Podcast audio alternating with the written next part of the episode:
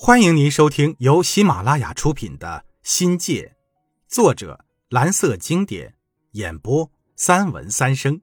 欢迎订阅。第五章，欣慰。无疑的，广外带给我们的是专业境界和人生视野，也带给了我们大都市的味道。一九八九年的中国，已定性并定型为社会主义市场经济。因为是市场性的，它就有自由竞争的特征，产生一大批成功者和失败者是很自然的事儿。但无可非议的是，很少人从社会主义市场经济来考虑当时的社会形态问题。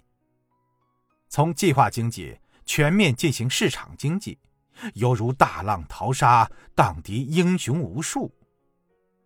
当时。社会主义初级阶段的理论还在酝酿中，但初级阶段的特征十分明显：生产力落后，自然经济、半自然经济占有很大的比重；商品经济不发达，大众化的生活水平不高，贫富差距产生，新的阶层分化更加明显，致使国内矛盾重重，问题叠加，风险隐患突出。更重要的是，在这个时期，制度不够完善，体制还不成熟，国家经济薄弱，基础设施落后，社会主义理论和实践还在探究中进行，社会主义经济建设处于摸着石头过河的阶段。但改革开放是一个不可阻挡的历史潮流，风靡全国，席卷中华。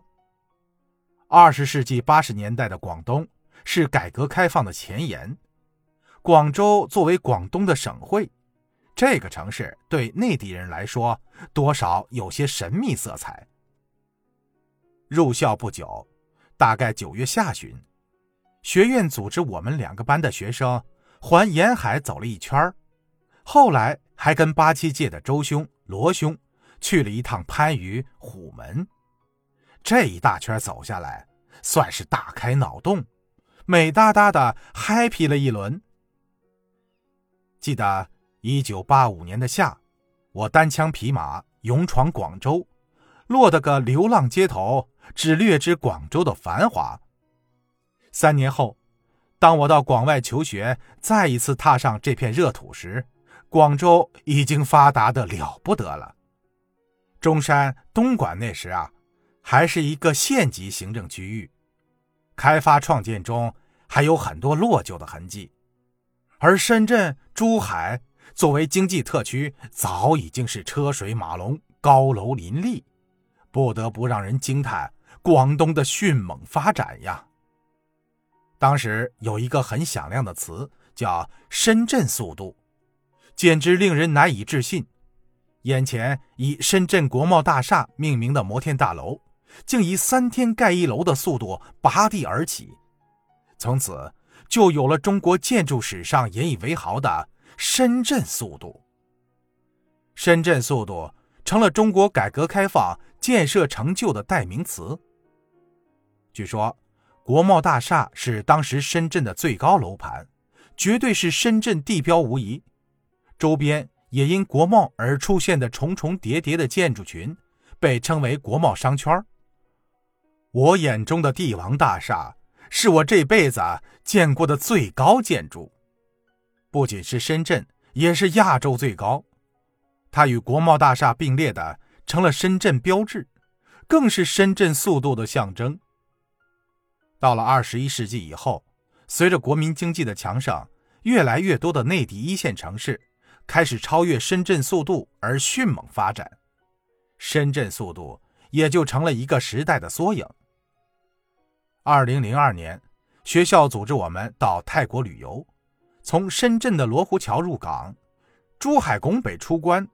时隔十四年，第二次到深圳珠江，当年参观的这两个口岸早已经是今非昔比了。广东的省会广州就更不用说了。二十世纪八十年代的广州，正处于新旧交替时代，各种新生事物冲击着我们的大脑。我们揣着兴奋，怀着好奇，足迹遍及广州的各个角落，用我们的视觉丈量着广州这个花花世界。那个时候的东风路、人民路是如此的宽敞整洁，绿树成荫，三家巷描写的人文景观随处可见。中山公园、越秀公园更是修葺僻静之处。羊城可以说是一个处处郁郁葱葱的大都市，又不乏中山路的喧嚣与繁荣。与绿色形成反差的是经济高速发展下。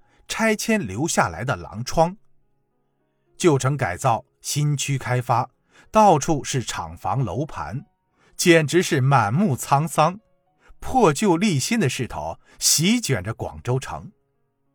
在那个大拆大建的浪潮里，不少小区、新城从零到有，从荒芜到繁华，天河就是最好的证明。